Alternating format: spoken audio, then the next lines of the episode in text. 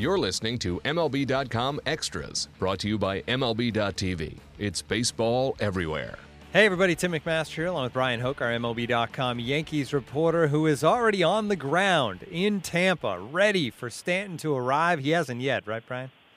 Not yet, but uh, they've got a pretty representative crew down here. Aaron Judge has been down here, and uh, some of the other big names, uh, Greg Bird, uh, Luis Severino. So the baby bombers are, are ready to go. They're on the ground here in Tampa, and uh, there's definitely excitement for the season ahead. All right, we're going to get you ready with a little spring training primer from Bryan. Uh, you know, all the ins and outs of spring training down in Tampa, which is a little different, I think, than the other facilities down in the Florida portion of things with the Grapefruit League.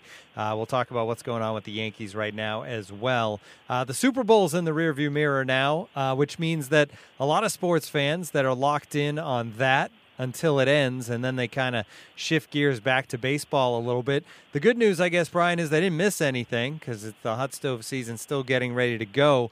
But if you had to sum up the Yankees off season uh, from the end of the postseason, obviously the loss in the ALCS till now, what would you say? Um, obviously, Stanton's the big story, but they've done a lot more than a lot of teams. Yeah, busy is the word I would use. Uh, so obviously, the Stanton trade is going to steal the day there. But remember, Joe Girardi was the Yankees manager at the end of the year, and now you've got a new manager in Aaron Boone, and almost entirely new coaching staff.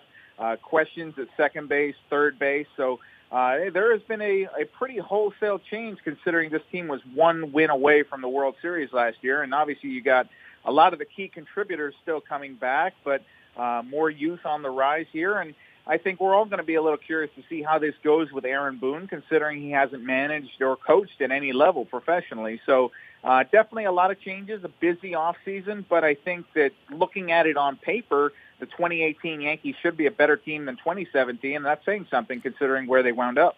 Yeah, absolutely. And they may not be done. CC Sabathia was talking on uh, NJ Advanced Media this week, and uh, Luis Severino has also jumped in on this as well. That these guys who are in that rotation for the Yankees would love to see another arm added between now and when pitchers and catchers report, or at the current pace of things, sometime between now and opening day. Good to see guys who are in that rotation wanting more help to to kind of solidify things. Well, I think it's just a numbers game. You you know that you're very rarely going to get through a season with five starting pitchers. I think you're lucky if you get through a season with less than 10. And I was talking to Luis Severino today about that, and uh, he said that he thought the Yankees were going to trade for Gerrit Cole. So he was expecting that. Cole obviously went to Houston, but uh, the Yankees have the same five guys that got them within one win of the World Series. And I think that while there's question marks about all of these guys, Severino had a big innings jump, and Tanaka, obviously a health issue. Sabathia, the same thing. Uh, Sonny Gray was good, but not great when he came over from Oakland last year. And Jordan Montgomery is obviously coming into his second year in the big leagues, and he had kind of an up and down, mostly up, but uh, he definitely had some blips on the radar too.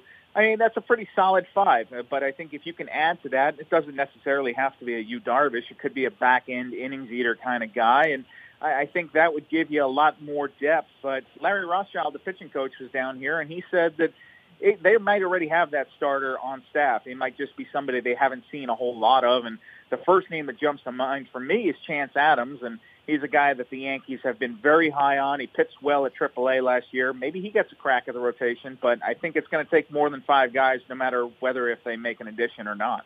Obviously, you can follow Bryan on Yankees.com and all his writing there. But if you're not aware of this, he's tremendous on Instagram, Bryan. One of the best uh, people I follow on Instagram because you're very active uh, no matter what's going on. You see anything from Aaron Judge in the batting cage to baby pictures. I mean, it's, it's all in there.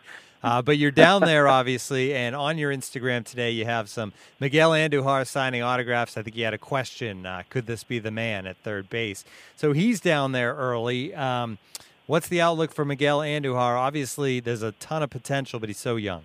Yeah, I, I think that the Yankees believe this bat is going to play in the big leagues, and you saw what he did in a very small sample. I think he finished the year with a 571 batting average, which isn't bad, but it also tells you he didn't play a whole lot last year. But uh, is a guy with uh, elite offensive potential. You know, the, the glove has been a little suspect, but the Yankees think it's getting better. Uh, he's a kid who needs more reps, and he's definitely going to get that in spring training. They're going to take a good, solid look at him as well as Gleyber Torres at second base, and uh, if it winds up not being those guys, that's why they've brought in some veteran guys like Danny Espinosa and Jace Peterson as non-roster invitees. But I think that the Yankees do see Andujar as a future piece of the puzzle. Maybe it's not on opening day when they go up to Toronto, but it's coming soon. And I, I wouldn't be surprised one bit if Torres and Andujar play big parts for the Yankees this year.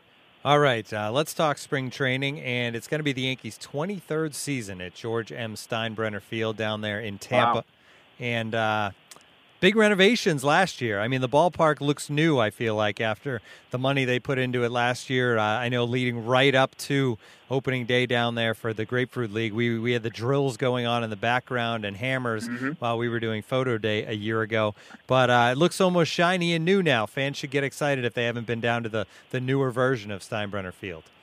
For sure, it should look new. I think it was a forty million dollar renovation, so I, I they should get some bang for their buck. But I know the concessions have been upgraded. Uh, there's more of a 360 feel to it, which you have in all the ballparks now, where you can kind of roam around the outfield. It used to kind of be you'd find your seat and sit in it, and there wasn't a whole lot else to do. They've tried to do away with that and make it a more fun and interactive experience for the fans. And you know th- that ballpark was state of the art when it opened in 1996. It started to show some age. Some newer parks were opening up in the Grapefruit League, so uh, it was time. And I, I think that the money was well spent. They've done a good job with it. I've heard that many of the spring training games are already sold out, so tickets are flying out of there uh, very quickly, as well as the ones at Yankee Stadium. So I, I, I'm sure a lot of that has to do with Aaron Judge and Giancarlo Stanton in the same lineup, but maybe some of it's the ballpark too. I, I think it it should definitely be a nicer atmosphere to bring your family to and, and watch a ball game. And uh, yeah, I think you're going to see a lot of packed houses at Steinbrenner Field this spring the facility down there in Tampa, I feel like it differs from a lot of um, other spring facilities in that there's not the like six practice fields and the sprawling area. It's it's a little more compact, um, surrounded. Obviously, it's in a much bigger city than pretty much any other facility down there in in Florida. Um, do you feel like that's a benefit that there's what is there two practice fields plus the main stadium? On that side of the highway, there is. And yeah. the Yankees have their minor league complex across the highway, so that's where the other fields are. But if you want to see the big league team working out, it's it's generally on one or the other field. Sometimes they work out on field one, which is the main stadium. Sometimes they work out on field two, which is backfield. And uh, across the street is generally where the minor leaguers go. So I think that for a fan or an autograph seeker, that's probably a good thing because you don't have a lot of guesswork. You know, if Aaron Judge isn't taking BP on field one, he's probably on field two. Uh, it kind of cuts down the uh, the number of options that you have to go uh, running around trying to see what you want to see. So I think that's uh, definitely for a fan to know that all the action of the big league team is on that side of the street. That's probably a good thing. And then the fact that it's Tampa means there's plenty to do around the ballpark, outside of the ballpark if you're going down there. Obviously there's there's beaches in that area, but there's also a major city as opposed to some areas for spring training where there's yeah, there's a beach and there's some restaurants, but there's not necessarily as much to do as you can enjoy down in Tampa with the Yankees. Yeah, for sure. And I'm not going to name some of the other uh, places that you're talking about. Me but I've always said that I've always said that if you're going to cover the Grapefruit League, Tampa's the place you want to be. And and this is uh, this, is now my 11th or 12th year. I've lost count, but I've spent a lot of my time down in Tampa. It's almost like a second home. Uh, enjoy being down here, know where everything is, and you're right. You can get to the beach in a half hour. You can go downtown and have a good dinner, and have a have a good steak or whatever, whatever. And uh, I think the fact is, you you feel like you're in a big city, but at least the part over by the ballpark, the mall, uh, the hotels that are over here, chances are you're going to run into somebody from the Yankees if you go out to eat or just go shopping. So it almost feels like a small town in that way. It's, it really is kind of Yankee Town South, and uh, you get an up and close and personal uh, kind of relationship with the players and coaching staff that you probably don't get in the Bronx.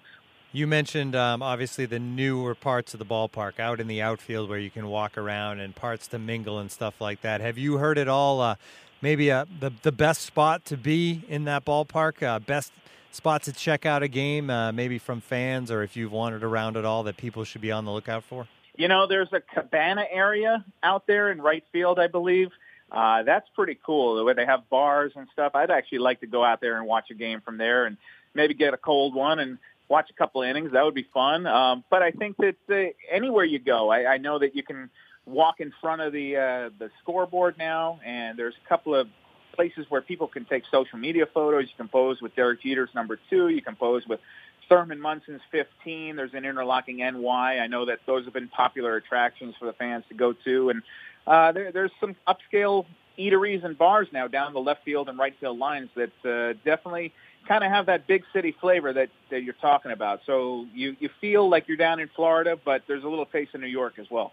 Outstanding. So if you haven't been down to Tampa for spring training in the Yankees, there's some little tips from Bryan Hoch to get you ready if you're planning on making the trip this spring. This has been MLB.com Extras, our Yankees edition. For Bryan Hoch, I'm Tim McMaster. Tune in again next time.